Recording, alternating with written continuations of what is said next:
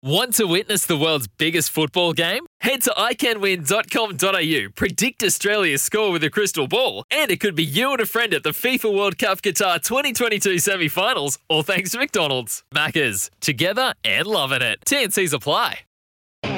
WA's novated leasing specialist can save you thousands on your dream car. FleetNetwork.com.au.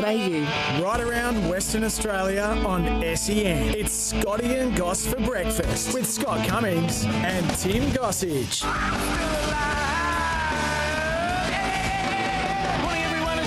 Six. It is a Wednesday morning. We're heading for a top of 23 degrees. It's 15. It's a little cloudy and there's a moon there somewhere. Apparently there was no moon there last night. It was called a blood moon. More on that shortly.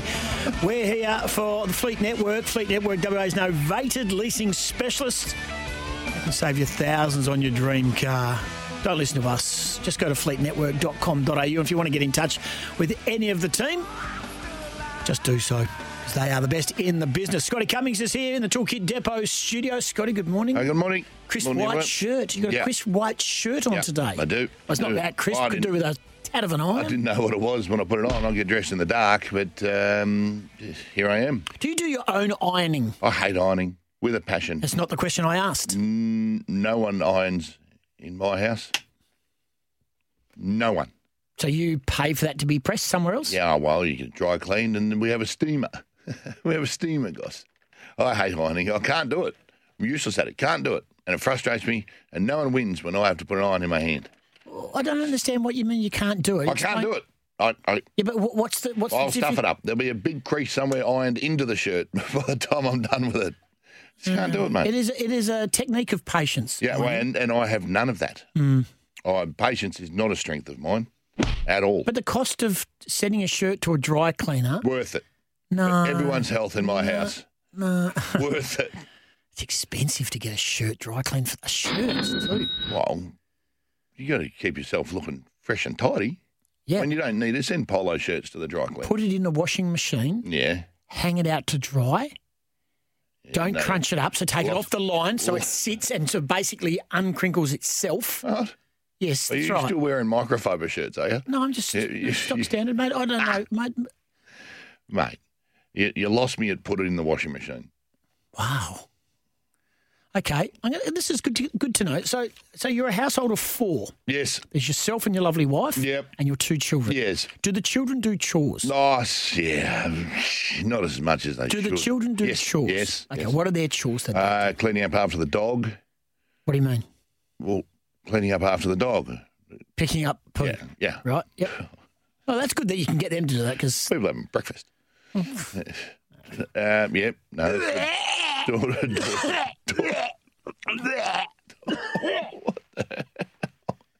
daughter's job, putting bins out. So the daughter's job. How old's your daughter? 9. And her job is to pick up dog poo. Well, she wanted a dog. Wow. Begged, pleaded.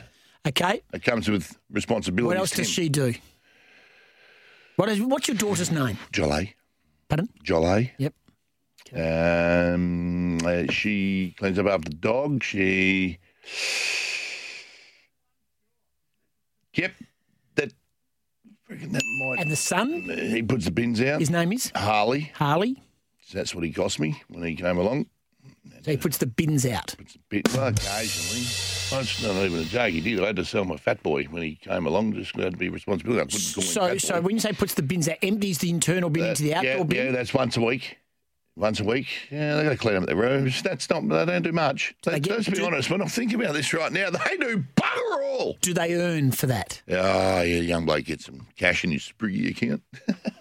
I don't know what that is, but his mum transfers money. Yep, what else? What else do you want to know about my private life? What does gnomes do around the house? Everything. Pretty much everything. Well, she doesn't pick up dog poo. No, nor should she have to. She doesn't iron. No, she does not. Does she cook? Oh, yes, very well. Yeah. During the week. Does she vacuum? Yep. Yeah. Does everything. Well, no, she doesn't pick up dog poo and she doesn't put bins out. So she doesn't do everything. So we just gloss over that. Okay, so you think she's a solid... Do you know what? You make a good point. Does she make the bed every day? I'm going home today and I'm going to say, hey, listen, lady, you've had it far too good for far too long. Yeah. Start putting the bins out and clean up after the dog. Well, she didn't want a dog, so she didn't have to do that. No. No, okay. So that's everything else. Okay, that's cool. Yeah. And you, what do you do at home? And don't just give me a, I do all the other bits. I'd be interested to know what you physically do at home. Oh, well, I'm very... You're not a handyman. I'm very handy, and that was just, I like making my wife laugh early in the morning, so that would have made her chuckle. I cook on weekends. I do all the heavy lifting. When you narrow it down like that, it doesn't appear I do too much, to be honest with you. This has been a really insightful morning. I wasn't expecting this. I was not expecting this to be. There's an internal review going on here. Leading teams. I feel like I've got a Trent Cooper type of fate. I'm just intrigued. It got me thinking just in regards to the ironing. Oh, the young bloke cleans the pool too. Okay, that's good. Yeah. He vacuums the pool. Yeah, vacuums. Scoops the leaves out. Oh, yeah, every cool. Day. Do you do water testing? Yeah, not much. We probably should look into that. Because, you know, your pool can be sparkling blue, but the water can be high on phosphate, which is you shouldn't swim in high phosphate pools. Bad for your eyes and skin. Is it? I want to check my daughter because she's Victorian. She'll swim. She swam yesterday. It was quite fresh. So I'm always checking hers. Anyway, that's cool. Conditions. It's good to know. I think. Well, what do you do around your house? Okay. I'm really alarmed, brother. Right. I can't think of the things that I do around my house. Are you ready? Are you ready? Yeah. Are you ready? No, and I tipped right into this tonight. You walked straight into it. Are you sure you want me to answer? No, I don't. I don't have to answer. No, I know you mow the lawns. That's your dream job. Okay. Ready? Mow lawns. Yeah. Pick up the poo. Walk the dogs. Clean the pool. Do the shopping. Do the shopping. Do the cleaning. No, you don't. You have a cleaning person come in. On Friday? Oh, yeah, but you don't just go from Friday to Friday. She just does the basics, clean of the bathrooms and stuff like that. You clean the house before the cleaner comes? Yep. Oh, it's such a stupid thing to do. Clean and empty dishwasher and dishes in sink. I hate the dishwasher. Daily, sometimes twice daily. I've got a text from Nove, so I don't want to read. Cook dinner. I'm not looking at it. Cook dinner. What, every night you cook dinner? Probably 4 out of the 5 nights because I'm home, mate. I may as well. You only do 2 hours a day. You got time, yeah. It's a good 4 out of 5 days, I will drive people to and from various venues. I do that. Yep, courier. No, not courier. Uber driver. I'm a tuber. No. 4 out of 5 days. So, mate, shop, pay bills. Incessantly, just pay bills. No, Gnomes, he does that. So just repeating. Okay, let's go through what you do and I'll see if I do. Mow the lawn. No, because you haven't got a lawnmower because you told me you needed a lawnmower. I need to get the boys from... Pick up dog poo. Master around. No, don't do that. I've got a real aversion to poo. Wash and hang out washing. Oh, no, don't do that. No, shivers. Yep. Food shop. Sometimes I do that. Basic cleaning every day. Oh. Walk dogs. No, poor dog. Yeah. Pay bills. Yeah, no, well, I... No. Technically, it's not about the money, because that's just irrelevant. Physically pay the bills. If a bill comes in, you've got to pay it. No, that's Gnomes. Yep. What about answer the door 14 times a day to a delivery person coming to drop off said purchased items, said check bank account, said paying for that too? I'm not often home during the day, so I did do a lot of that in lockdown in Melbourne the last couple of years, and that was that was a real eye-opening experience to me to see just how much shopping was going on behind my back. But so, no, I don't do that now. In simple terms, you've asked me what I do. Love every minute of it. I have no issues. It's not about how much I do and how much someone else doesn't do. I could not care less. Sounds like the kids are getting a free ride. But that's okay. That's what the dad, they do their bit. They go off and do their bit. One's working, one's got a baby, another one's got a full-time job. That's just life, mate. Can you check what Gnomes has said? Pass it here. I will read the phone. Gnomes, you can text me all you like. I'm not reading them. Send it to me. Pass it to me, Scott. No. Scott. Never. Gnomes, text me. Gnomes, 04. Pass it to me, Scott. No.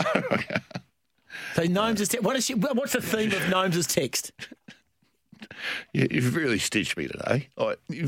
You've shone a light Yeah, well, on something that didn't need shining. I think there's a lot of men out there would do similar to me. And you know what? It doesn't matter if you're a man, woman or child. It's a household. You just do what you have to do. I'm sure I do more than what I've said. I just can't think of it right. My wife works from 7:45 in the morning to sometimes 6:30 at night. Full intense. Doesn't go near a 7:45 to 6:30 at night. A late starter. So she's not home to do a lot of the stuff. So so I just do it because you just do it. Because you don't do much. Correct. Yeah, fair point. Correct. Yeah, no, oh, man, that's going to be... Just read the text, please. You really don't do much, do you? Sorry, just clarify. This is from your wife, and she said... You really don't do much, do you? Might need to look into that. Yeah! Whackity-whack-whack! I feel like there's going to be some changes. Yeah. At my place, thanks to you, you flog. Oh, boy. Oh, dear. Well, you know what? I need more thinking time to come up with what I do in there, because I do lots. I need more time than that. No. It's by the end of the show. I'll do more than... What do I say I do? Cook on weekends. You don't even know what you do. Cook on weekends. Cook on weekends. Yeah, I know. Cook up a storm. Yeah. Love my cooking. I love cooking as much as you love mowing your lawn. Yeah. But I love... You love it because you get out there on your own and people can start talking to you and you can say, I can't hear you. I can't hear you. Does it take you like 8 hours to mow your lawn? No. You do like blade by blade, real slow. Yeah. Well, I've got two gardeners that come as well. I just oversee there, but I mow. I use their sit-on lawnmower to do. And that's probably what I am. I'm more like the foreman of the house. I oversee. The foreman of the house. Yeah, I oversee. I've got a feeling another text is incoming. I am the foreman of the house. Well, I sort of oversee it. Next level. And you know, that's kidding myself too. I've got no control at my place. I'm the dead set apprentice. Hey, big show. No, thanks for that. It was all to do with your white shirt and saying that you don't know how to iron. You asked me if I ironed. You know how to boil it. And all you've done there is... I also iron my shirts. I iron everything. You don't have an ironing lady? Nope. You've got a cleaning person. Comes on a Friday. And you don't have an ironing... Two gardeners and a driver.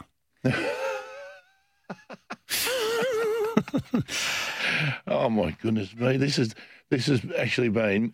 I never thought I'd ever, and I don't want to be a part of a life-changing show, but this has been life-changing 15 minutes for me, and I don't like it.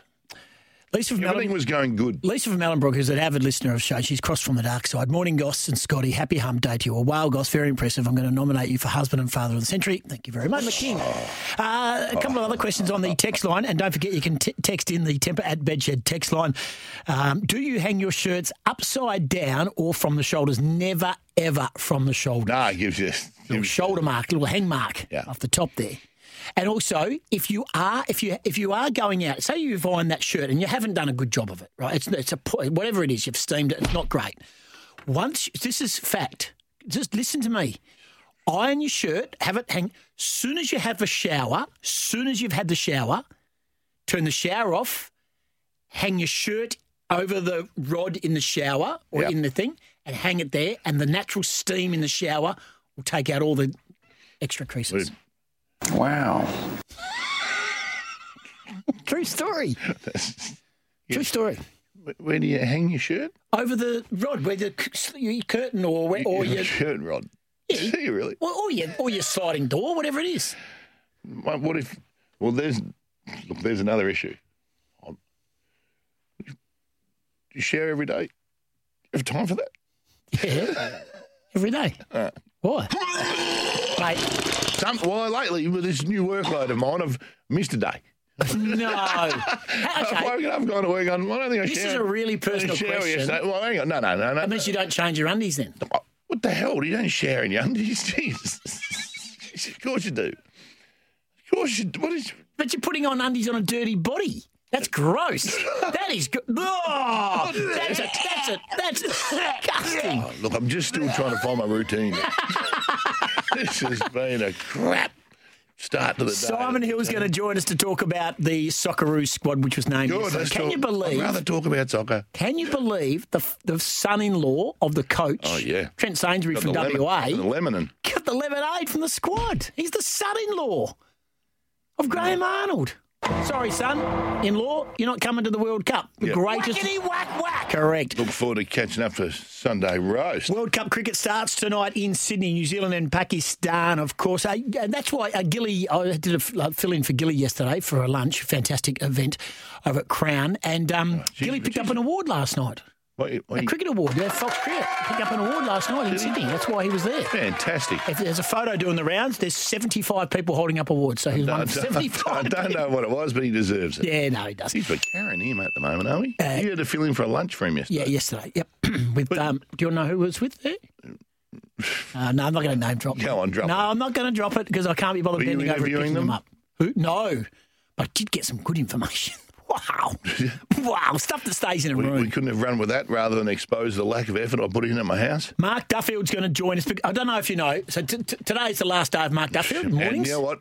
I've got to say, yesterday, he looked a bit fatigued. I think he's limping to the line in his first week. I would say Mark Duffield, mornings with Mark Duffield, Monday to Wednesday. So you know why he's negotiated just to work the Monday, Tuesday, Wednesday, don't you? Very clever. It's Thursday, Friday.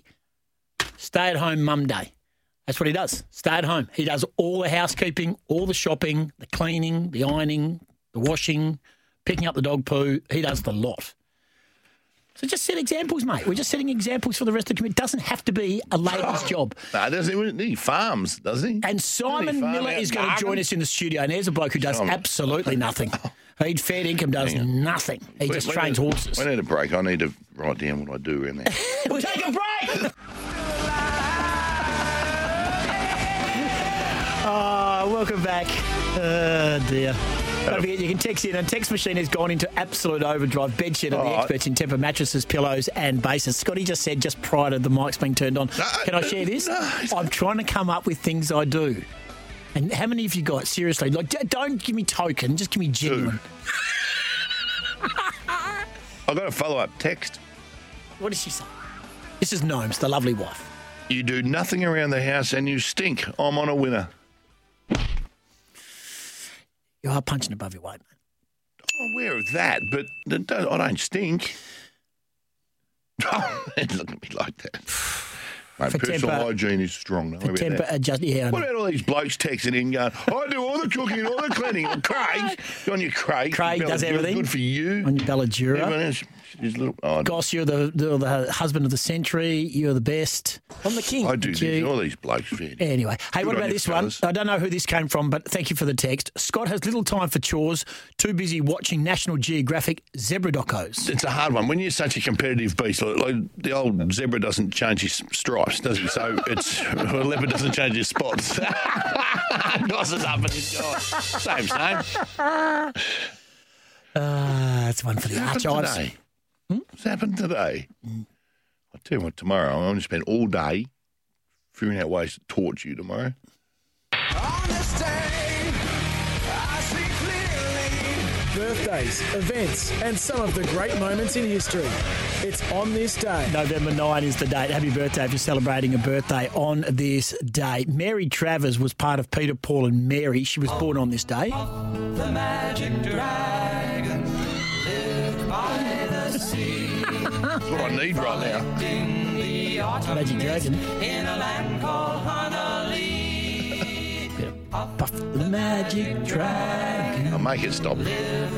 John Singleton is 81 today, businessman, entrepreneur, and look... He did nothing around the house either. He doesn't have to. Nothing. He just counts his money. Finger. And, of course, what about this? So he owns the Gold Coast Magic Millions, right? Mm. Now, he won the Golden Slipper in 2000 when a horse called Belle de Jour missed the start by about 6 lengths.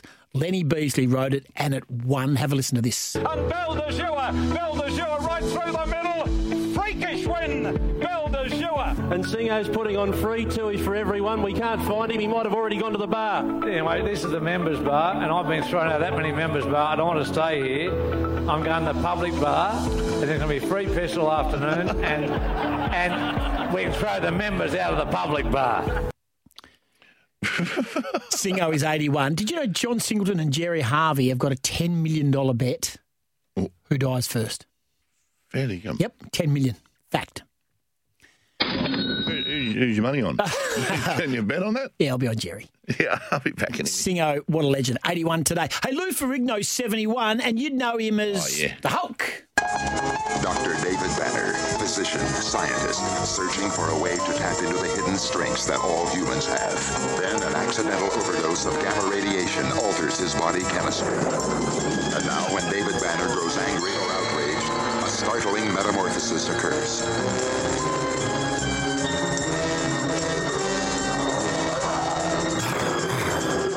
Lou Ferrigno was Hulk. Who was David Banner? Who was the guy who played... before he transformed into Lou Ferrigno, who was the actor? Not an idea in the world. Bill Bixby. Fantastic. Life changer. What else you got? Nah, I'm about to turn into the Hulk myself. So frustrated. I think you've got it covered already. Oh, whatever. In fact, that shirt, those buttons are about to pop. No share, I'm turning green. Sean Kelly, 64. Out of the models. Yeah. Just coming out, shout in your sleep. If I said to you Sandra Denton celebrating her 58th birthday, you'd be going, who's Sandra Denton? I would say happy birthday, but I don't know who you are, Sandra. Well, she's one half of Salt-N-Pepa. Don't white boy rap it for me. She's Pepper in Salt-N-Pepa. The other one's a big one. Yeah, this is a big one. Yeah.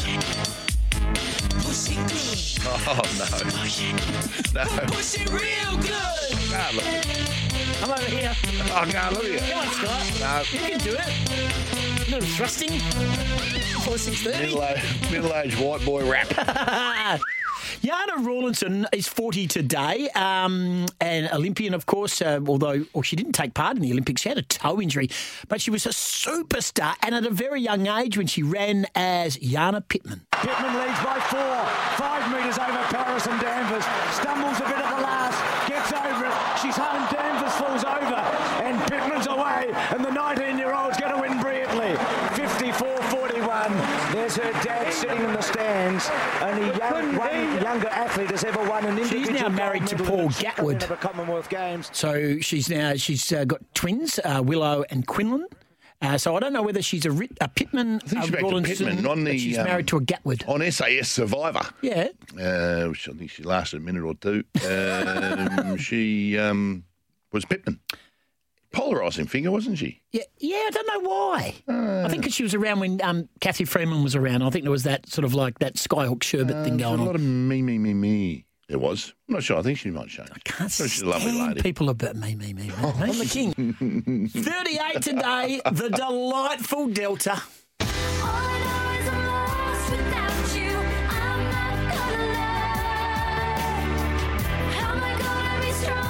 It's better. Nice work. Yep. You're a good operator. All right, on Tuesday. Didn't have time for a chat, but she yelled out, Scotty. Nah, got him. Busy. With Gnomesy. Oh, yeah, so you would have, if Gnomes wasn't there, you would have gone, Delta. Nah. What? How are you turning everything around today? You're torching me. You're walking yourself into it. 1965, Tommy Rowe recorded this composition.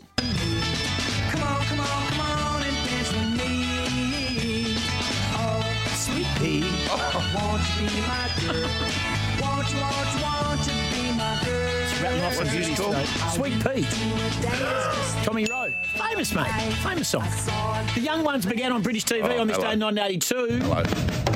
Once in every lifetime comes a love like this. Didn't appear on TV in Australia until 1985. The great show. Great show. Loved it.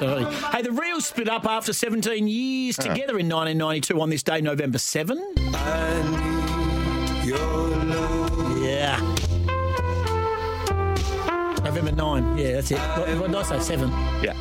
9. Thank you very much, Scott. November 9. The Real, 17 years together, 1992. That's this guy's in love with you. Hey, after 6:30 and the news, and we've got to get away to a sports update thanks to McCafe Blend, the smooth, rich and roasted in Melbourne. Put a line through November 9. Coffee fit for an Aussie. Not a strong one. Delta's birthday. Happy birthday, Delta. Win free McCafe coffee for a year. Visit the My Macca's app. After 6:30... I've heard that Delta loves a bloke who does nothing around the house. That's what I've heard. Bronny talking to me. Oh, Pepper again. 6:30 Sport Update after the news. And who am I working with on Saturday night? You'll be blown out of the park. Who I'm working shoulder to shoulder with on stage. Oh, it won't be me. I'll be busy doing stuff around the house.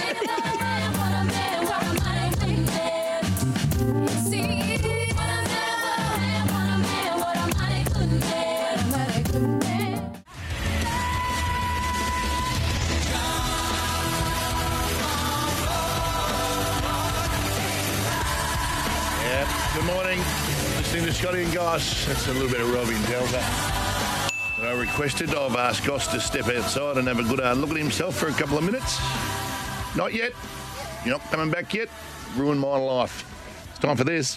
Have I let him back in yet? Yeah, I reckon. Come on, Gossy. He's really changed. He's changed. Here he comes. He's changed my life. Here he comes. Not in a good way. Either. Go for the better. Sit down. Sit down. Pipe down. Get the smirk off your face. You're so proud of yourself. What do you got from your special K? Got a lot, actually. Have you? Producer to the star. Scotty Cummings came in just to say that. He's out again. There he goes. All right, well, Australia's named its squad for the first test series of the summer against the West Indies. The only incumbent to miss out of the 13-man squad was Mitch Swepson. He played 4 of the 5 tests across the series in Pakistan and Sri Lanka in March and July. So our spin stocks are horrendous. Well, there's no pressure on the bloke who doesn't spin the ball. Nathan Lyon can't spin it, but he's our spinner. He's a safe bowler. Marnus. He want to make some runs too, let me tell you. Go ahead. I like when Marnus gets the ball in hand. They've got an ODI series against England next week as well. That squad's been named. No real surprises there. But we've also got the Prime Minister's 11 coming up against the West Indies later in the month, so that's great. Exciting. I remember when that was interesting. But Josh Inglis makes his return after slicing up his hand on the golf course. When was the last time the Prime Minister's 11 was interesting? I said, Bob Hawke. John Howard, maybe. Yeah, surprised it still exists, to be honest. Socceroos coach Graham Arnold named his squad for the World Cup yesterday. We'll chat to Simon Hill about that shortly. And how about this Scott Gullen from the Herald Sun? He's put together a list of the top 15 expert commentators in the AFL. Well done, Scott. Scotty Cummings just missed out. He's 16th or 17th because 16th must be Paul Hazelby because he didn't make it. He's staggering. So, what's staggering is, and listen, I don't like to turn on our own. Media people rating media people has very little interest with the real people of the world, let me just tell you. People don't care. People don't want to hear media people rating themselves or rating each other. Too bad. We're going to do it. No, I reckon. Not. Yeah, Goss loves this. I love it too. I disagree. I love a rating. You're not doing a list. Love a list. It's been the top one list. No, Goss is not special comments. No. Paul Hazelby special comments. Oh, we know your bromance there. No, I'm just telling you. Oh, he's very good. He's the best. Put her on creepy. Does he stay so many holidays just so you don't know where he is? Oh, that's holidays. Never know. How many times has he woken up and you're standing over his bed? Leighton Hewitt's mum and dad. Remember that? They should always know what Leighton Hewitt was doing. Don't forget, you can catch Hayes and Mardo live from the Wembley Hotel tomorrow between 2 and 4. Yes. Early time. Special time. Yeah. It's peak hour at the Wembley between 2 and 4 on Thursday. One of the best expert commentators going around the run home at the Wembley tomorrow. Now, this list, do you want to run through it very quickly? Please, just quickly. This is done by Scott Gullen from the Herald Sun, based in Melbourne. Gullen, and yeah, surprisingly, Melbourne-centric. Cameron Ling is 15th and going towards number one. Lee Matthews, Jimmy Bartell, Brad Johnson, Daisy Pearce, Matthew Lloyd, Kane Corn, Jordan Lewis, Jonathan Brown, Luke Hodge, Nathan Buckley, Nick Riewoldt, Gary Lyon, David King and Jason Dunstall rounding out the list as number one. Hazelby's in the top 5 for that group. I don't care where you want to put him. I'm not taking anyone out. He's got to be in that group. I agree. I think they clearly don't listen to it. They clearly don't listen to stuff that happens in Melbourne. And that's fact. That's okay because he's based in Melbourne. But if you're going to do a list of the top 15 expert commentators for the AFL. Correct. Then you might want to step outside your comfort zone. Anyway, that's the list. Hayes is better than Nick Riewoldt. It's irrelevant who's he better than. He's just got to be in the list. No, better than Kingy. Oh, wow. No, I don't know about that. I think King's close to the best. Yeah, we're close to. He's number two in this list. David King is close to the best. David King's knowledge and factual knowledge that he backs everything up is... I'm not taking King out of the top five. I just think Hayes is better. Why, can I just mention that on Saturday night... Oh, sorry, back to me. I think you guys need to understand that there is a second commentary box in the SEN. Hmm? No, there is. The stadium. Yeah, is there? Yeah, you know what? If you guys don't listen, that's fine. Sorry, I've got too much to do on the same night. You do a good job there with Peter V. Now, just mention. Okay, let's do this. The best second call team in each state. Yes, I'm going to make a list. Am I going to make a list? Yes. It's called a stinky box. The best second call. Stinky box with the unshowered. Well, what makes you number one team? Oh, we can do all WA, which is all that I care about. Yeah, I'm a national. Somewhat international. I don't know if you heard my cricket commentary. Pakistan writing them off. At one stage I was going to be the king of India, and now all of a sudden Pakistan are in the final four. I should never go to India ever again because the Indians would love me. Briefly, it's a run-out sale on Tim Gossage effigies. But the social media post is no longer there, isn't it? No, take it down. ICC needed to get rid of it. Most watched thing I've ever had in my entire media career, and the ICC had to take it down. I know. What a joke. Unbelievable. I think it's for your own safety. Boys, on Saturday night, it's Ronnie McDonald Ball. Yes. Right, and I am working. Or for Ronnie Mackhouse. Ronnie Mackhouse, and I am working a lot. Thank you. I am working. I'm doing the auction, as I do every year, which I love. Just Tim Gossip. I'm working with this lovely young lady. Who? Mm. That's how many words he pointed at me. That's how many words she's going to get in while Goss has got the mic. Why don't you have a boyfriend? That's a very personal question. Why don't you have a girlfriend? But I don't. I'm too young. Well, I'm too young, I think, as well to have a boyfriend. Sophie Monk, Saturday night. Looking forward to working with Soph. How good. Oh, yeah, she's a superstar. Yeah, she's a champion. Yeah, she's a champion. Genuine. Seems like an absolute legend. I agree. Yeah. Never met her. Have you met her, Scotty? No, I have not met her. Have you met her, Goss? Have you worked with her before? This is exciting. Yeah. I can't wait for Monday to find out what happens. You're safe. You can say whatever you like because no one's going to be looking or listening at you. She's a good trooper. So it's for Ronnie McDonald House. Yeah. Ronnie Mackhouse, they are it is so cool what they do for so many people, and we bloody love them. And so good luck making or earning as much as you possibly can. Yeah, looking forward to it. So anyone that's going, I'll see you there. And I'm the tall guy with grey hair and clean shaven. the one that security is keeping away from Sophie Martin. Let's get a breakaway. Simon Hill's going to join us. I don't know if anyone realises, this is a sports show. And he's going to join us to talk about World Game football. Lisa Sthalekar is going to join us, of course, SEN cricket commentator, because tonight the action is at the SCG, New Zealand versus Pakistan. And Mark Duffield after 7:30 telling us what's coming up. And Simon Miller, we're going to let him in because it's starting to get real serious with the Gallopers now. He's got to forget about just what he's got going around. Is he going to start trying, you reckon? Well, mate. It would be good if he started trying. He's got a number of guns, and he's coming in with an ironing tip as well. An ironing tip? An ironing tip for you, Scott. Is being the glue of the house, is that considered doing something? When if you're the thing that's keeping everything together? No, because I don't think that's the case. I'm still at two. So, because mate, how many in your house? Four. And a dog. Mate, you might be outside the podium in your house. You might be four. Oh, I am. There's no doubt about that. Do you make the bed or put the sheets on? Yeah. But making the bed is the most pointless exercise in the history of the world. Like, why are you going to make something that you're just going to ruin again? No one walks into your bedroom and says, oh, geez, these people are sloppy. What about when you're changing the sheets, though? When you need to wash your sheets, do you... Well, what do you mean? Sometimes wash your sheets? What? You have to wash them? Don't you just chuck them out and buy a new set? Second skin. No, sometimes I help with the fitted sheet. Okay. I mean, it can be hard. It is tricky. Handy. It can be pretty hard, the fitted sheet. I can actually help with that. That's 2.5. Yeah. 16 away from 7. Scotty and Goss. We're off to get a McCafe coffee, of course. Try McCafe's new blend. It's coffee fit for an Aussie. Thanks for your feedback. We've really enjoyed it. Yeah, no, I've really plenty. Enjoyed it too, yeah. 0487 736 736. Don't forget, after 8 o'clock, Mark Duffield with Mornings. Give Duff a call, 13 12 55, Toolkit Depot open line. If you've got an opinion, Mark Duffield's show, Mornings with Duff, is certainly going to be the platform for you. 13 12 55, and didn't he create a stir yesterday? Bring it here.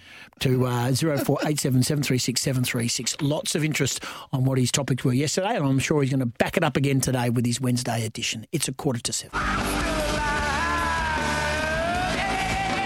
Scotty and Goss on this Wednesday, and of course yesterday, Scotty, the big news is that the World Cup, the Socceroos World Cup squad has been announced, and there were some big name omissions and some surprise inclusions. One man across it is 10 Football and Paramount Plus, and the Global Game on SEN. Simon Hill 1894 on Twitter. He's got it all. You can find his links and you can buy his t-shirts as well, the Simon Says t-shirts. He joins us now. Simon, thanks for joining us on The Breakfast Show, mate. In simple terms, what's your thoughts on our squad heading to the World Cup? Good morning, guys. Thanks for giving the plug to the T-shirts. That's much appreciated. Look, I think overall the squad is okay. There's not too many changes I would have made. There are two, maybe three big talking points. The omission of Mitch Langerak is certainly one that's personally, I don't agree with. I understand Graham Arnold's reasons as to why he's done it, but for me, Langerak is the in-form goalkeeper at the moment. And with Matty Ryan having a little bit of a knee injury and not playing regularly for FC Copenhagen, I would have thought Langerak would have been a shoe-in. So that's the biggest surprise for me. The other one is that Trent Sainsbury, who's actually Arnold's son-in-law, so that'll be an interesting Christmas conversation around the dinner table, has been left out as well. Now, Trent is one of Australia's most experienced defenders. He's not been in great form for Australia of late. He's not played a lot of club football. He plays in Qatar, strangely enough, for Al Wakra. But he's been training with Melbourne City the last few weeks. He's been omitted. And the other one is Tommy Rogic, maybe a little bit less controversial, although he's one of Australia's most talented players. He's not had a lot of game time, only just changed clubs to West Brom in the English second tier. So those are the three big omissions. But I think other than that, overall the squad is probably pretty much what we expected. Simon, who's the ins or the keys in this squad that we should all be excited about? The ones that are going to tear it apart, that we can sit from afar and go, yep, Simon Hill told us about him. Well, we hope this is the case. Look, I'm very excited by the fact that Grant Quall is there. This young kid is the best young Aussie talent that I've seen. Well, I mean, there was Daniel Arzani a few years ago, and unfortunately that's not quite worked out as yet, although he is doing okay back in the A-League with MacArthur. But Grant Quall is a very, very exciting young talent. He's only 18. He's just signed for Newcastle United in the English Premier League. He's on the plane. He won't start in Qatar, but he might come off the bench. And we've already seen in the A-League All-Stars game against Barcelona, he's not scared of taking on world-class defenders. And I think he could be certainly one to look out for. Jason Cummings is another. He's Central Coast Mariners club teammates. He obviously speaks with the broad Scottish accent, yeah. But has a mum that was born in WA. So he's got something to prove as well at this World Cup. So there's a couple of players that are exciting potentially. We're in a tough group, but hopefully we can go and give a good account of ourselves, and those players that I mentioned can put their name up in lights. That's a bit of a worry, Goss. Jason Cummings has got a mum that was born in WA. I'm just going to have a chat with Mum the Sabo. This could be really interesting. Ah, yes, the great Cummings name. Well, Mum, what have you been doing? It's good to see this Cummings rise to an international prominence rather than just sort of get stuck in Australia. Whatever.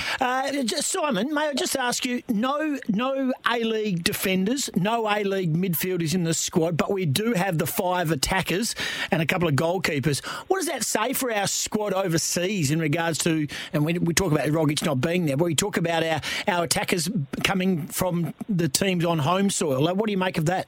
Well, look, this is the nature of a global game. If you look through the squad, I think there are 18 out of the 26 in total. That includes those seven domestic-based players that have started their career or at least passed through the A-League. I mean, that's what our competition is supposed to be about, developing players. Some of them go overseas, some of them stay here, some of them come back at the end of their career. Matt Lecky's a good example of that. He had many years overseas in Germany, particularly with Hertha Berlin. So it's just the nature of the game that is played right around the world. And I wouldn't read too much into, where they're playing at the moment, whether it's good, bad or indifferent. Obviously, as somebody who covers the A-League, I hope those players who play domestically go and prove themselves on the world stage, because it makes people here sit up and take a bit more notice of our competition and maybe give it a little bit more respect than it gets at the moment. I don't think there is a sporting competition in the world that gets so much hostility from its own population as the A-League, quite frankly. That's only my personal opinion. The makeup, as I say, is pretty much as expected, because we operate in a global environment. How far can we go in this tournament? Oh, yeah. What's an acceptable performance? And again, every year we just want to get to certain stages, win the winnable games, and put on a good show. From a purist's point of view, what's an accepted expectation going into the World Cup? Well, look, performances and results, are the important things. Obviously, we want to see a competitive team. I'll give you an example. In 2014, Ange Postecoglou's Australia were hugely competitive in all three games, but they didn't garner a single point. So the two have to dovetail together. I think the bare minimum in this tournament is we're looking at a win. That's what we'd like. Yeah. We haven't won a game at a World Cup since 2010, when we beat Serbia by 2-1. Tunisia, the second game in the group, is very winnable, in my opinion. And if we were able to jag a point from one of the two other games against France, which is the first one, or Denmark, which is the last game, then we're looking potentially at qualification for the round of 16. Now, if Graham Arnold does that, he's a national hero, because he's then equal what Horse Hiddink did in 2006. It's a tough group. We're not favourites. There's no doubt about that. But again, this is the nature of a global game. We are competing with 32 other nations, 99% of which have football as their national sport and pour millions and millions of dollars into it. We exist on the smell of an oily rag. And until that changes, then, qualification is still going to be seen as an achievement. And really, we should be past that by now. So I'm going to ask you, and you might not like this question, but is that the problem? And you speak about hostility towards the A-League from within Australia and that sort of thing. And there is, and it is an argument between all codes and soccer, no doubt about that. But is that mentality? And I know you have to be realistic as well of where we sit in the global scale of soccer. But is that mentality of we just want to win a game, or we just want to get 8 points, or just want to qualify? Is that what's holding us back? Because it's not really the Australian way. We want to play. We want to be if we're underdogs, we want to win. We want to be a chance. Do you understand the question or what I'm trying to say? I do. And if you don't mind me saying, and I hope you don't get offended by this, that's a very Australian way of looking at things. No, I'm not offended at all. That's right. It's because sorry, and I don't mean that to be disrespectful. No. It's because that in the other sports. And with respect to the other sports, you're looking at cricket, rugby league, the sports where Australia compete and win things internationally. You're up against, at best, 3, 4, maybe 5 other nations that could possibly win these tournaments. So, Australia always going to be among the favourites. And because they are, culturally more mainstream in this country, of course, they take some of the best athletes as well. Mm. Now, in football, you're dealing with a global phenomenon, a sport that other countries plough, as I say, millions, sometimes billions of dollars. I'll give you one very little example. Now, Vietnam have not qualified for this World Cup, nowhere near. But over the last 10, 20 years, they have been ploughing millions into their development, into their infrastructure, into their domestic clubs, into their domestic league. Now, if that continues, and they've already qualified for the final stage of the qualification process in Asia this time, which underlines their progress, they're starting to win Asian junior tournaments. At some point, they will overtake Australia. And that's just the nature of the beast. And, if you want a comparison with other sports, you look at the Olympics. Now, Australia used to win lots more gold medals, for example, than Britain. And it was always a sense of national pride here. Yeah. Now, Britain started ferrying millions of dollars from the national lottery into their athletes and their Olympic programs. And all of a sudden, Britain are winning more medals than Australia. It's not rocket science. You have to invest in sports where you're competing internationally against lots of other countries. And instead, and again, you might not like this, and I've said it before, we plough millions of dollars into Aussie rules and rugby league. And they're not international sports. So it depends what you want as a nation. Do you want to be good at sports that only we play, or do you want to be, you know, punching above your weight on the international stage? And that's the dilemma for the country, I'm afraid. Yeah, fair answer. Wednesday, November 23, Saturday, November 26, Thursday, December 1. We've got France, Tunisia, Denmark. Are you heading over? I am, actually, yes. I'm going over with the Green and Gold Army fan tour, would you believe? And doing a daily radio show for SEN as well with John Cosmina, so I'm looking forward to it. Yeah, it's going to be hard to do with the amount they try and plough down your throat. The Aussie Army, they'll be keen for a sip over there. I'm not sure they're going to be able to get hold of alcohol, to be honest, in Doha, so it might be a very tight one. They'll find a way. Oh, dear. We'll find a way. Oh, dear me. You would be deported within 5 minutes. I've got no doubt about it. Would be happy to be deported. All righty. Looking forward to it, mate. Appreciate it. This has caused plenty of fallout, the Australian team, the Socceroos squad for the World Cup, and it continues today. The Sainsbury, the Rogic, and the Graham Arnold. But he has pulled some magic strings in more recent times to get here, so I won't be surprised if he unearths a magic combination for these games over there, starting later in the month. Appreciate your time, Simon, and once again, have a safe trip and enjoy. No problem. Have a great week, guys. Cheers. Simon Hill from 10 Football and Paramount Plus. The Global Game here on SEN, of course, and you can follow him on Twitter, Simon Hill 1894. He's the best in the business, there's no doubt about that. And if you really want to go next level, get a T-shirt. Simon says, this is Scotty and Goss. Go the Socceroos. Oh, no. It's a wide, and it's a helmet. You beauty. Oh, yeah, it's actually in the helmet. Oh, I love it. It's good to be back at the ECS. That's going to be a 6. Yes! It's happened! 2 5s! 2 5s in the space of 3 balls. It's the best cricket I've ever seen. Take the helmet off the field. Yes, well, it's too late. That is in the European cricket. That is a bit of commentary there. The ECS. Yeah, the European Cricket Championship. Bangladesh Kings taking on the Catalunya Falcons, I think, from Spain. And anything goes in that tournament. And it's fantastic that it's been played at that level. It's great for the development of the game. But, gee, they get away with it. A little silly mid on this day. He's moved and put the helmet out there for the next over. Yep. And the ball hit the helmet twice behind the keeper. I'm pretty sure that guy commentating the cricket is from Perth. What was the keeper doing? He's not very good, mate. Let's focus on a better standard of cricket, of course, and we're talking about the World Cup semi-finals, the ICC T20 World Cup finals over tonight in Sydney at the SCG, and then tomorrow it is at the Adelaide Oval. Of course, SEN's, and one of the best commentators in the world who travels the world at all levels, is Lisa Sthalekar, and she has been kind enough to join us. She'll be part of the commentary team tonight at the SCG. Lisa, appreciate your time. We're down to 4. No Aussies, but still plenty of interest. Thanks for joining us. Yeah, no worries. Plenty of interest. We thought maybe there might be a chance for the Aussies to get in, but in the end it was the Netherlands that gave the Pakistanis a chance.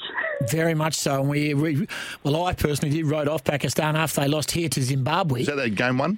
No, it was about game 2 here, but they went zip. In fact, they had no points, and they looked like they're in a world of pain. But they hung in there, and results went their way. And gee, there's a lot of confidence about Pakistan and what they can do in this final 4 too. Lisa, do you share that same confidence?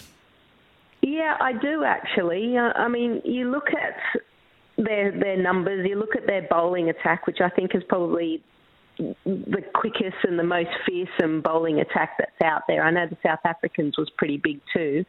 But the fact that Babar Azam and Mohammad Rizwan haven't fired yet, it's been their middle and late order that have got them up. You just get a sense maybe those two will just rise to the occasion. So, but they're coming up against New Zealand, who just, everyone doesn't really talk about them, but they always seem to make an ICC final, don't they? Lisa, I was going to absolutely say that to you, because all the focus has been obviously on, you know, India, Pakistan, that game of the MCG that has just captured the imagination of everybody, the noise atmosphere.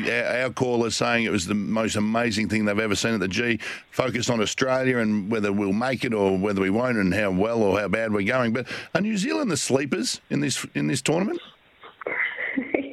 Yeah, they do it well.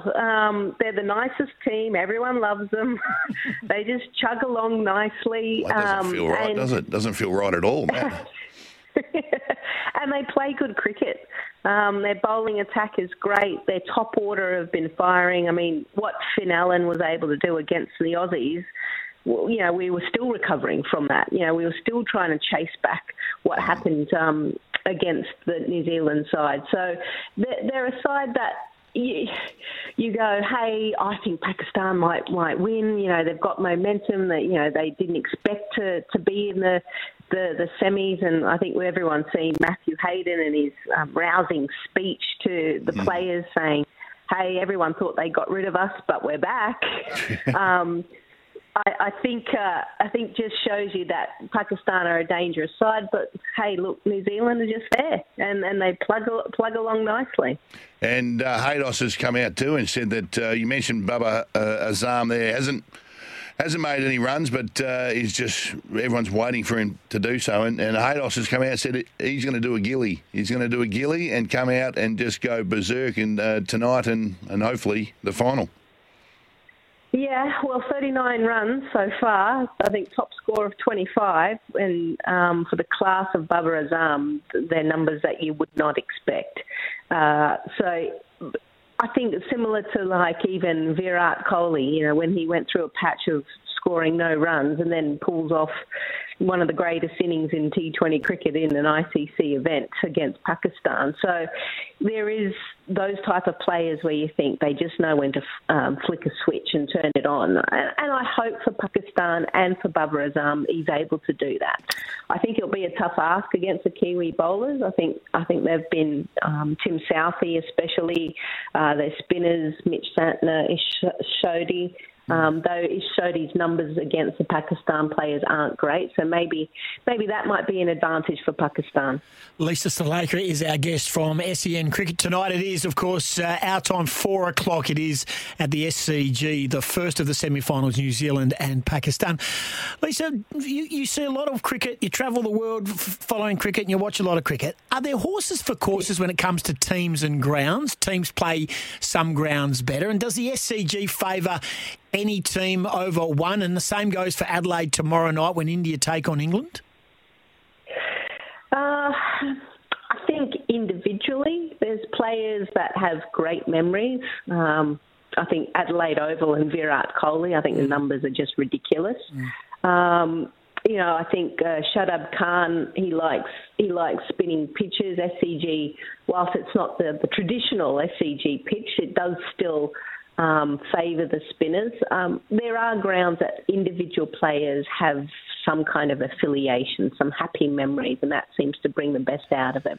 As for teams, I'm not so sure. I don't necessarily buy into that unless you're talking IPL and your home side, or for you guys when you were playing at the Wacker, the furnace, as you guys would call it, no one could beat you over there. So in those type of cases, I think yes, but for international cricket, probably not so much. Okay, now I'm going to ask you this question because we've gone a long way through this interview and we haven't talked about Australia's performance, and I haven't heard a comment from you in regards to your overview of the Australian performance. Give me one and not just one game and 4 overs where Finn Allen torched the Australian attack in game one. Just tell me why you think Australia are no longer in the World Cup. Yeah, thanks for that. You know, just a nice, easy question. Jeez. I don't know. They just looked flat right from the start.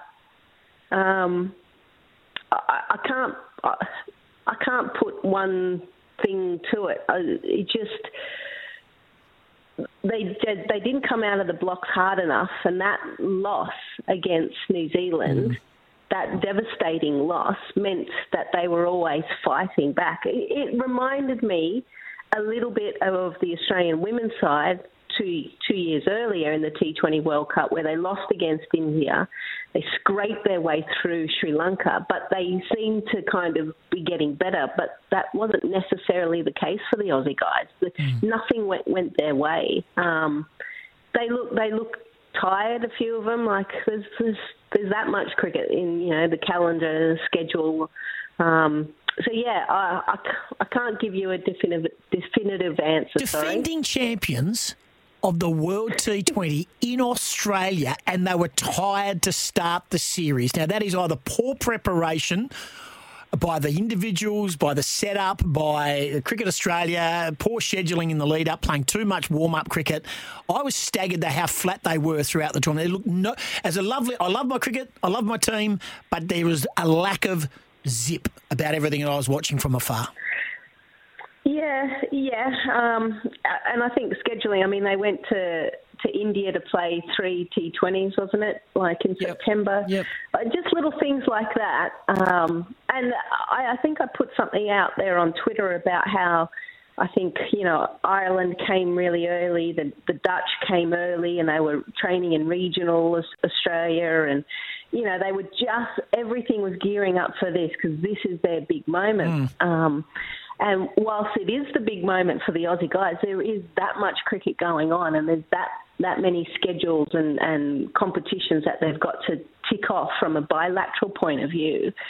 It was a different preparation for the big boys compared to the little boys, and the little boys have really outshone the big boys at this tournament, which has been great to see. No doubt. Forget that we're West Australians, staunch West Aussies, and forget that he's in my top 5 probably best sportsman I've ever seen. There was one person that didn't allow complacency, and the Australians looked complacent, and that was Justin Langer. But anyway, they didn't like his feedback, so they got a bit their feelings hurt, Lisa. But anyway, let's go move on to India and England on tomorrow night at the Adelaide Oval. What's your thoughts there? Who wins?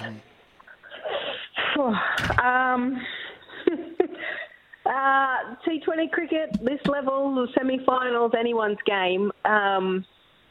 There's something about England that I've certainly liked, and there's still question marks around India and their death bowling.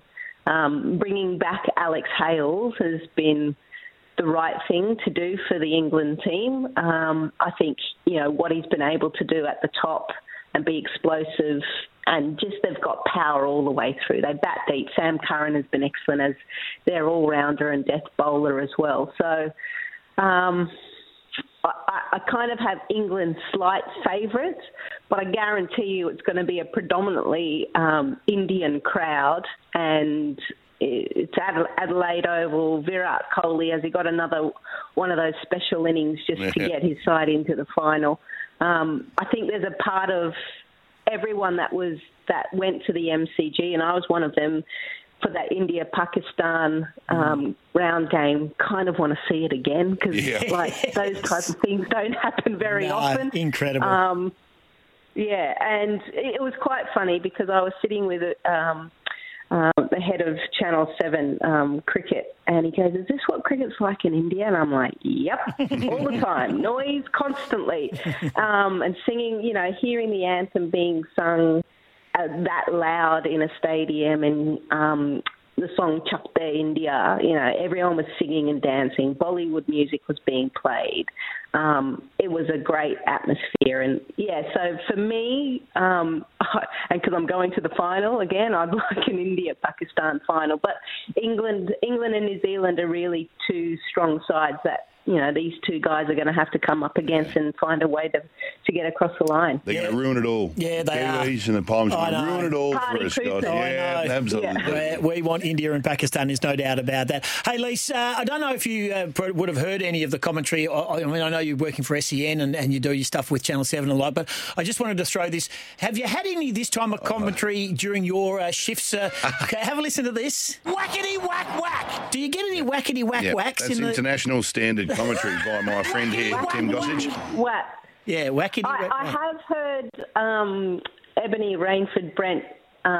She was commentating, and someone got hit, and the most uncomfortable spot, and she goes, "Oh, got him in the ghoulie woolies." Ghoulie woolies. Nice. But if you can somehow insert wackety whack whack in your next couple of calls, Lise, that would be. Okay. I'm the expert caller, so I don't get so caught up in the emotions. No, you don't. But if you come back, who hits? Oh, let's just go with Jimmy Neesham hits 3 sixes in a row. You could just chime in and go, well, he has just gone wackety whack whack. Wackety whack whack. Okay.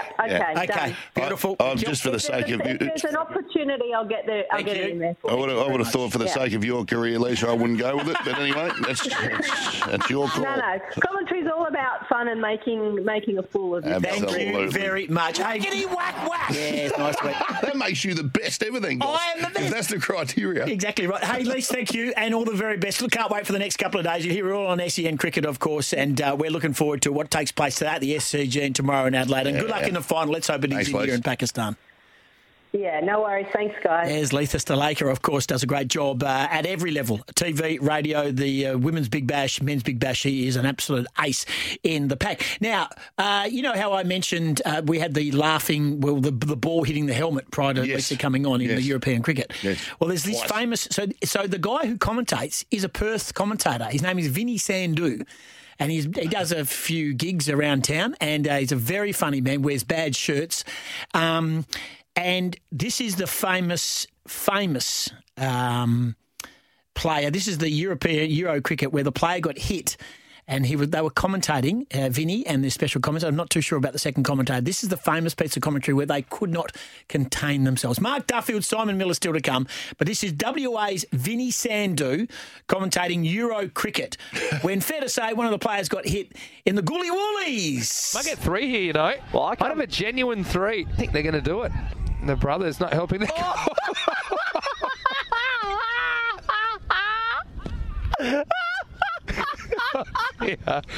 Oh no! It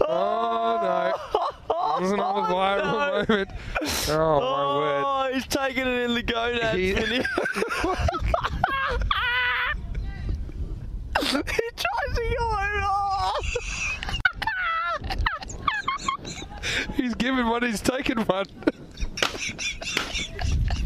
Oh, no.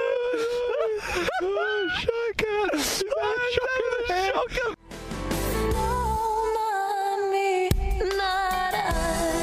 Oh, it's more Delta. There you go. The Delta. It's her birthday today, 38 today.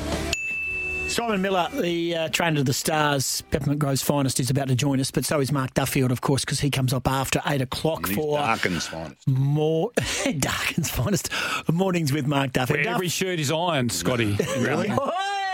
You don't wear shirts in dark and you wear blue singlets. What do you got coming up, mate? Great show yesterday. Got a heap of mileage. I tell you what, Trevor Nisbet you had on, Simon Garlick you had on yesterday as well. And today you've got to follow up for your third show at the end of the week on a Wednesday. Yeah. Good gig you've got there. Yeah, lovely. Wednesday becomes Friday. Look, we're going to take a slightly different look at the draft. We're going to talk to Bailey Rogers, the 25-year-old Claremont star who's won a Sandover medal, still yet to get a look in at AFL level. I can't see any red flags as to why he wouldn't be an AFL player, but we'll talk to him. We'll talk to Adam Jones to get the WA draft overview. You guys are doing a great job of working through the talent.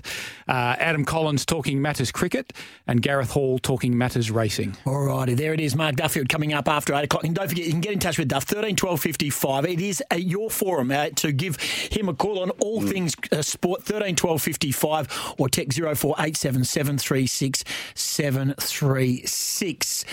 I just had news through. Thank you, boys. Racing New South Wales have inspected the Gundagai track and it's recovering well after flooding. However, the mouth of the 1800 chute and the 100-metre section thereafter has been impacted by silt deposits.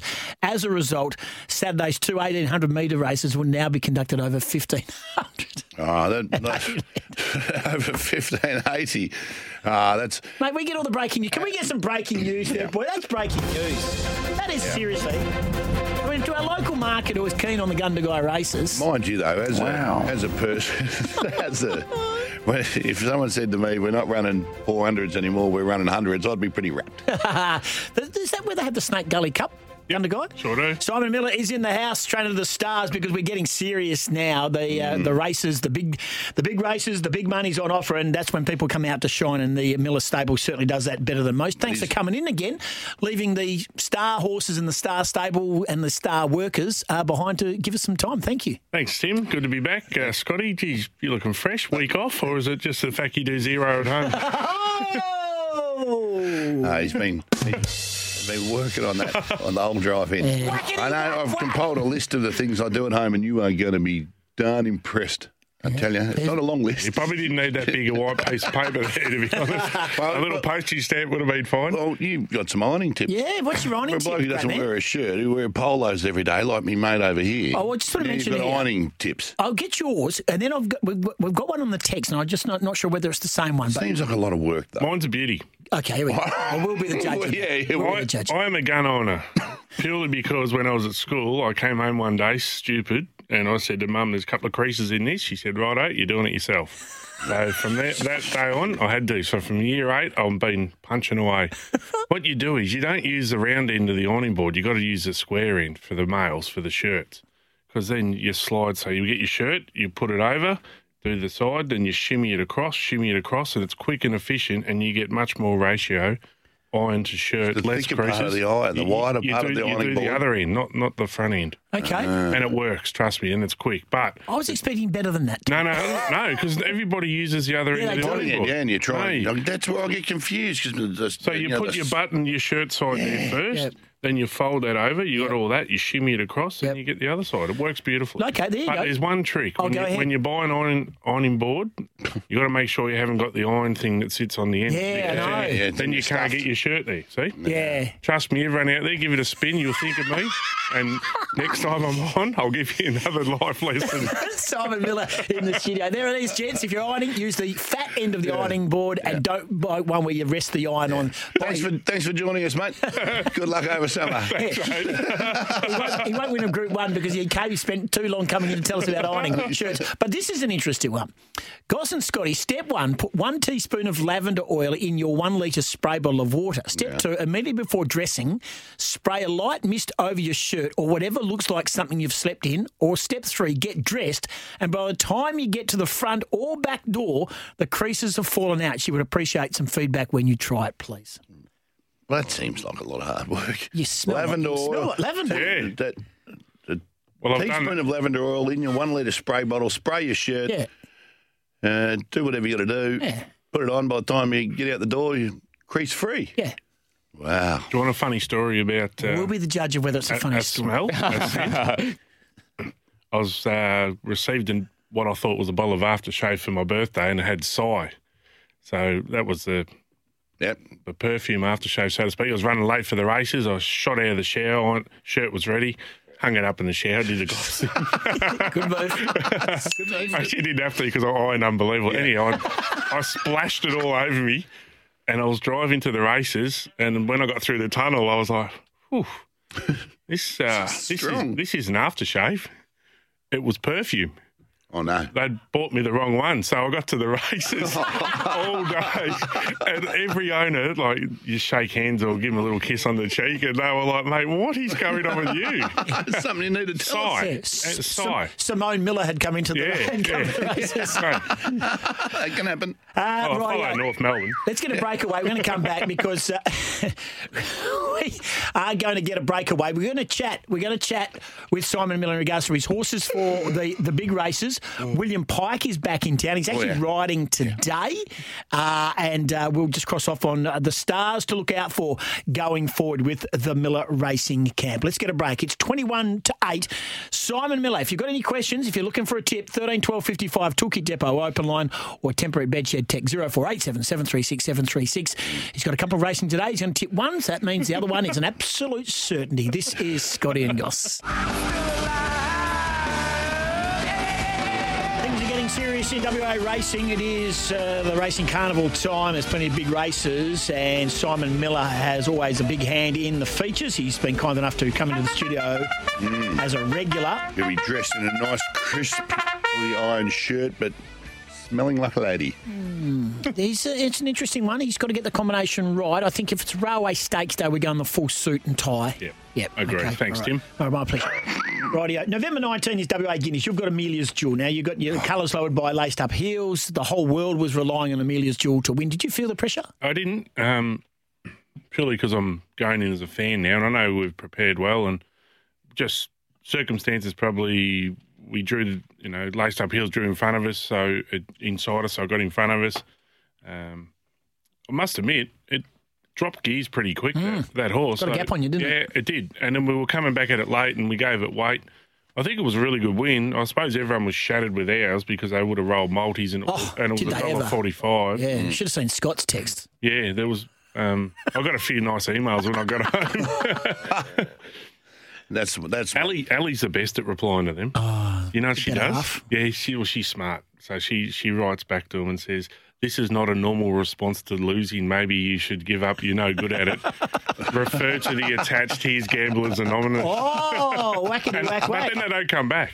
But getting back to her, she's. I thought her run was really good, progressing through to a Guineas or a Champion Fillies, and then out to a Northerly. So we're on track. We just got beat. So you're comfortable.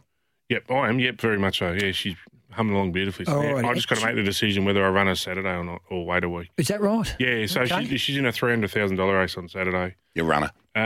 I'm tempted to wait and go straight into the Guineas, but 19th. We'll see. Okay. Yeah, we'll see. Well, she was that her work I saw on social media yesterday, and someone had a microphone, a camera on. They had the GoPro and stuff like that. That's impressive. Yeah, it's pretty good. So Scotty Hamilton comes down and does all my filming for me, and does a really good job, and it just gives another insight into vision. So people love it. Can I ask, the fact is that I've seen a lot more social media, whether it be vision or tips or letting you know your horses are running. Do you think that's the way forward for racing, and it's important for your brand to get it out there like that? And do you think any of that social media lends itself to new owners?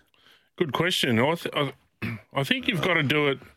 I hate it when you ask a question. Well, it was a very good question because you've got to with technology nowadays, you've got to use it to your advantage, but you can't give all the information out because people who are paying up for it deserve that little bit of insight. Exclusive information. So there's certain bits you'll hold back and there's others you'll put out there. So letting everyone see Amelia's Jewel gallop, like everyone loves all that type of stuff, so that's fine, but...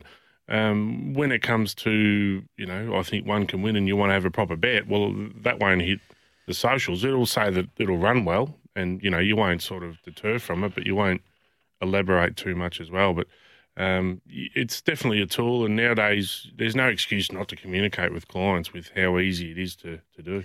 Miss Kentucky is one of your guns. Obviously, the winter bottom is the way to go, of course, and the like. November 26 is there. Do you like the thrill of having some of the best horses in the state in the best races? And that's your bread and butter, isn't it? You love all your horses, but if they're not going to compete in the A graders, you give them to somebody else. Yep, I love it, and that's what you want to do. Like big game player. Well, 100%. You want to be, and you want to be known as a big game player. And it's like you don't play footy just to say I played AFL. You want to play it so you can win grand final. 100%. And if you've got the reputation or the stable, everyone knows that you play the pointy end every year at the carnival time. I think that's a feather in our cap. I've been away a long time, so the Perth racing scene and the number one races I've got to catch up on. What is the number one race? If you could pick one race that you're going to win for the year here in Perth, what is it? I generally love the Karakata every year. That's the race, and it's not the most prestigious. I mean, it is prestigious, but you've got your Winterbottom, Kingston Town or Northerly and your Railway. Like, they're your three big ones. And I've been placed in all of them and peppering away. But the Karakata I love because 2-year-olds are so different. Like, it takes a bit of tricky training. Railway Stakes, in fact, as we do know, the last 4 years, it's all been W. Pike, all Bob Peters and all Grant and Alana Williams. Yeah, and now they're all sort of doing their own thing, aren't they? So gone off into different directions. Yeah, it does, and it opens it up for a lot more. So that's the Railway. Hey, so William Pike's back in town. He's got a couple of rides today. The move is that he's going to ride through the carnival, go back and ride Magic Millions and the Wave, or whatever they call it, on the Gold Coast. Likely to come back to WA. I can't go too much, but I did hear some information yesterday in regards to the future for Willie Pike. was a closed-shop room. But just, is it good for racing? Do you think he brings, again, people through the gates? Yeah, he does, no doubt. And it keeps the jocks here on their toes because you want to take the foot off the accelerator and think you got it easy and you got him back in town. There's a few jockeys that have started to work a little bit harder this week. Really? Noticeably? Yeah, and I find that a little amusing. Whether they can sustain it remains another thing, but it is. I have noted that I've seen a few extra jocks working, but it is. I mean, I think he provides, like a lot of his staff favourite in the market. There's hype on him, and he rides bloody good. So to have him back, yeah, no doubt. It's, might get you in trouble, but is he the rider? If he moved back to Perth, if he does, is he the first person that you go after? Or is it his, as pardon the bun, horses for courses, and you need the right jockey on the right animal? Yeah, I think you need the right jockey, but to be fair, I've got to look after the people that have done the hard work while he was gone, and you've got to reward those people. And when they get off one of yours, then you've got him there, and you can sort of give him a go that way. But I think it'd be unfair if I just said, right, you're out, he's in because he's that good. You can't do that. Like you've got to work with jockeys on a regular basis, and if you upset them, makes your job a bit harder. Just a couple more before we let you go. We appreciate you coming in. You've got a couple today, a couple tomorrow, which they're racing at Belmont. What's going on there? It's Bunbury. Yeah, but why Belmont? Because we pick up all Bunbury's meetings while they're still... So Belmont's still ready to race on? There's no dramas there? Yeah, we did a bit of remuneration work and we were meant to race there 2 weeks ago, but the track wasn't ready. So, okay. So we swung it to Ascot on the Thursday after. So tomorrow, today's Ascot? Yes. Tomorrow's Belmont and then back to Ascot Saturday? Yep. You got to get it right because if you turn up to Bunbury thinking... if you turn up to Belmont thinking it's a city meeting, you got your suit on and it's a Bunbury meeting... You only need jeans and a shirt, don't you? So. Oh, hello to our Bunbury listeners. I do come from Bunbury, may I say. And so what's your best today? You've got a couple going around. What's the one in the first, he'll be very hard to beat, but he's $1.70. So Lexington. Yeah, I think I made a blue the other day. I left the blinkers on when I should have taken them off. So I fired him up, brought him back to a midweek, give Holly a kill. He's probably the one. And tomorrow you've got a horse having its... Lexington just seen Ocean Race 2. Yeah. Oh, is he? Yeah, yeah, sweet. Just say you've got another half hour. Yeah, good. Just half hour. Iron your shirt. Rosa Ballerina race 2, yeah, racing tomorrow. Rosa Ballerina. Yeah, she is each way, okay. But she's probably fighting for a position in the stable. Okay, and Michelada goes around today as well in race 8. Yep. Just didn't pick up as quick as I would have liked. Got the gap the other day, and I just felt there was a lack of urgency or lack of vigour. Yeah, probably just looking for the 1200. Okay, there you go. So, Saturday, what are you going to go around Saturday? Saturday's great for us. So we've got Miss Kentucky again. Yeah. And Amacinas was really good the other day. She hit the line. She's drawn a gate. Happy with her. Whether we run... Millie's Jewel remains to be seen, and we got some... I got a feeling you're not going to. Yeah. It's a Ray Day's going around again. Oh, good. For the Marsh boys and the footy players. Hard. Hey, mate, just quickly, ask Simon why Perth can't have more Group 1 races. That's come through on the text line. Good question. So I just want to throw that out to someone else. You say that to everyone. I haven't said it to you yet. The problem is that they've only allocated X amount each... year, and you can't just throw them on because then you diminish the prestige of the Group 1 races. So we've got 3, and if we want to put one on, we'll have to take one off. Thanks for coming in again. Always love our chats. We'll do it again whenever the invitation's always open. Come in whenever you like. It is good fun. I enjoy the banter. Next time I come in, I just want Scotty on the front there. I haven't seen him yet. Oh, mate, don't what's going on. Start me. Don't start. Take a break. Weekends, Goss, I drive everyone everywhere. I help with the fitted sheet, and I also open jars. I also top up Gnomes' wine a lot too. I seem to be doing that constantly. Wow. Every day, every night. Mornings with Mark Duffield is next. Oh boy.